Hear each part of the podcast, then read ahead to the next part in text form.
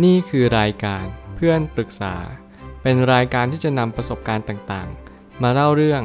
ร้อยเรียงเรื่องราว ให้เกิดประโยชน์แก่ผู้ฟังครับ สวัสดีครับ ผมแอดมินเพจเพื่อนปรึกษาครับ วันนี้ผมอยากจะมาชวนคุยเรื่อง หนังสือเปลี่ยนชีวิต จริง ๆ แล้วต้องเท้าความก่อนว่าหนังสือเปลี่ยนชีวิตเนี่ย มันเป็นหนังสือที่ผมอ่านตั้งแต่ในวัยเด็กแล้วผมรู้สึกว่าหนังสือพวกนี้มันทำให้ผมมีความคิดที่เปลี่ยนไปอย่างเยอะมาก คือเอาง่ายๆว่าก็หน้ามือไปหลังมือนั่นแหละเป็นหนังสือที่ทำให้ผมคิดว่า การที่เราได้ฟังอะไรดีๆ การที่เราได้อ่านอะไรดีๆ มันทำให้เรามีความคิดที่ต่อยอดจริง ๆ ซึ่งบางทีหนังสือพวกนี้มันอาจจะไม่ได้ช่วยอะไรเรา ในตอนนั้น แต่มันกลับช่วยเราจริง ๆ ในวันที่เราอ่านและตระหนักรู้มันจริง ๆ บางคนอาจจะอ่านแล้วรู้สึกว่า เฮ้ยมันไม่น่าช่วยเราหรอก หนังสือมันจะไปช่วยเราได้ยังไง แต่บอกได้เลยว่าการที่ผม มานั่งพูดความรู้ทั้งหมด ผมก็เชื่อว่ามันคือจากหนังสือสัก 80 หรือ 90%แต่ผมเอามาขบคิดต่อ ผมเอาหนังสือหรือประสบการณ์ในหนังสือมาปรับใช้กับชีวิตของตัวผมเอง ซึ่งตรงนี้แหละมันทำให้ผมมีความรู้สึกว่าเออชีวิตเรามันมีอะไรน่าสนใจมากขึ้น ไม่อย่างนั้นเราก็จะขาดความรู้พอขาดความรู้ประสบการณ์ เราก็จะไม่สามารถที่จะกันกองได้ใช่ไหมครับ ซึ่งตรงนี้แหละมันทำให้ผมคิดว่ามันสำคัญจริง ๆ ในหลาย ๆ คนที่กำลังอ่าน หรือกำลังมีลูก หรือกำลังเป็นตัวของคุณเอง คุณจำเป็นต้องเริ่มต้นที่จะอ่านหนังสือ หรือว่ามีหนังสือดีๆ ให้กับที่บ้านอ่าต้องเท้าความก่อนว่า ก่อนหน้านั้นผมคิดว่าหนังสือมันไม่มีประโยชน์ จนมีอยู่วันหนึ่งตั้งแต่เด็กนะฮะผมก็คิดว่า เออ เรามีเวลาว่างอยู่ที่บ้าน ผมก็เลยหยิบหนังสือมาอ่าน ผมหยิบหนังสืออะไร ก็คือหยิบนิทานอีสปเรื่องราชสีกับหนู ตอนแรกผมก็คิดว่าเฮ้ยทำไมนิทานอีสปทุกเรื่อง มันจะเน้นคาว่าเรื่องนี้สอนให้รู้ว่า แล้วผมก็คิดว่ากับการที่ว่าเรื่องนี้สอนให้รู้ว่ามันสอนให้เรารู้ว่าอะไร และเราสอนคนอื่นต่อได้ไหม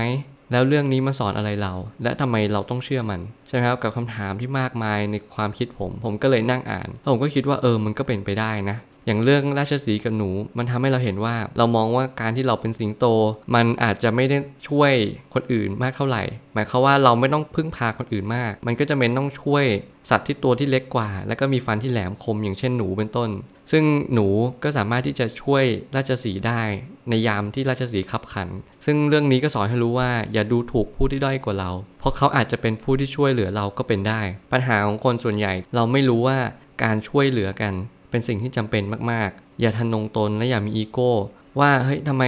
เราต้องให้เขาช่วย เราไม่มีวันหรอกนะ ที่เราจะให้เขาช่วย มันอาจจะมีวันนั้นก็ได้ครับ มันอาจจะมีวันที่เราพ่ายแพ้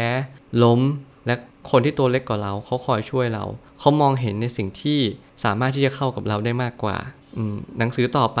ผมก็อยากจะโตขึ้นมาหน่อย ผมคิดว่าสิ่งที่สำคัญที่สุดก็คือความรักนะครับ ในวัย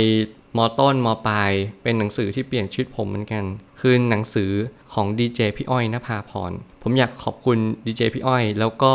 รู้สึกว่าทุกครั้งที่ได้อ่านหนังสือของเขา รู้จักเขาผ่านกวนมืนโฮ ที่หนูนาโทรปรึกษาปัญหาความรักกับพี่อ้อย และผมก็รู้จักตั้งแต่วันนั้น ช่วงนั้นมันเป็นเวลาที่ผมเรียนอยู่ประมาณมปลายครับ แล้วผมก็มีความรู้สึกว่าการที่เรา ปรึกษาปัญหาความรัก มันไม่จำเป็นเลยนะ ที่เราจะต้องไปปรึกษาพ่อแม่อย่างเดียว เราสามารถที่จะโทรเข้าไปปรึกษา Club Friday ก็ได้ การปรึกษา Club Friday นั่นแหละ มันทำให้มีความคิดที่ต่อยอดไปอีก ซึ่งผมก็ชอบฟังอยู่แล้ว ผมก็ฟังทุกศุกร์เลยในรายการ Club Friday ผมก็มีความคิดว่าเออพี่อ้อยอะเขามีความคิดที่ดีมากๆ เขาสามารถที่จะแก้ปัญหาความรักได้ โดยที่เขาไม่จำเป็นต้องลงสนามจริง ๆ หมายความว่าเขาเป็นคนศึกษาเยอะอ่านเยอะ และมีความคิดวิเคราะห์ที่อย่างดีเยี่ยม การที่เขาสามารถต่อยอดได้จากเรื่องราวประสบการณ์ของผู้คนที่เข้ามารับปรึกษา มันทำให้ผมคิดว่า เออ เราอยากจะเป็นแบบพี่อ้อยเหมือนกันนะ หรือว่าเราอยากจะเป็นคนดีๆ แบบที่พี่อ้อยกำลังสอนเราเหมือนกันนะ มันจะดีสักแค่ไหนถ้าเราเป็นผู้ชายสักคนหนึ่งที่เราสามารถที่จะรู้ว่าผู้หญิงไม่ชอบอะไร แล้วผู้หญิงชอบอะไร ซึ่งผมก็ไม่ได้เป็นแบบนั้นทั้งหมดหรอกครับ แต่ผมจะบอกว่า การที่เราได้ฟังอะไรดีๆ มันทำให้อย่างน้อยเรารู้ว่าเราดีหรือไม่ดีอย่างไร เอาสิ่งนั้นมาสอบทานกับตัวเอง หนังสือหลายเล่มก็ทำให้ผมมีความคิดที่เปลี่ยนไปเยอะมาก อย่างเช่น รักที่ไม่ได้ออกอากาศ คือเหมือนกับว่าพี่อ้อยจะเอาข้อมูลหรือเรื่องราวของ ผู้คนที่เขาไม่สามารถพูดออกอากาศได้ อย่างเช่น เรื่องราวที่มันค่อนข้างหนักหนาสาหัสสักนิดหนึ่งซึ่งตรงนี้แหละมันทำให้ผมได้รับรู้ข้อมูลตรงนี้ และนำมาปรับใช้กับชีวิตว่าเออความรักนะ่ะมันแตกต่างกันหลากหลาย พอโตขึ้นมาหน่อย ผมก็ได้ยินพี่อ้อยพูดว่า ปัญหาของความรักคนอื่นแก้ไม่ยากหรอกพบปัญหาของคนอื่น เราแก้ด้วยความคิด แต่พอมันเจอปัญหากับตัวเอง เราแก้ปัญหานั้นด้วยหัวใจเรา ซึ่งปัญหามันไม่มีวันที่เราเก่งกว่า มันก็เหมือนบาดแผลที่ต่อให้เรา ใช้มีดกรีดแผลไปแล้ว มันบาดเจ็บไปแล้ว แล้วมันหาย พอมันหายเสร็จแล้วเรากรีดแผลใหม่ ใช่ว่าแผลนั้นจะไม่เจ็บอีก คือผมคิดว่าความรักก็เป็นแบบนี้ครับ คือมันเจ็บอีกเรื่อยๆ เพราะว่ามันเป็นครั้งใหม่สำหรับเราเสมอ แล้วก็หนังสือต่อไปก็คือเข้าเรื่องเกี่ยวกับพระพุทธศาสนา เป็นเรื่องของธรรมะ ก็คือพระอานนท์พุทธอนุชาของวสินอินทศระเป็นหนังสือที่เกี่ยวกับพระอุปถากของพระพุทธเจ้า ซึ่งตอนแรกผมก็ไม่คิดอะไรนะครับ ผมยืมน้าของผมเอง ผมกำลังแอบชอบผู้หญิงอยู่คนหนึ่งอยู่ แล้วผมก็คิดว่า เออ เราจะช่วยอะไรได้บ้างไหม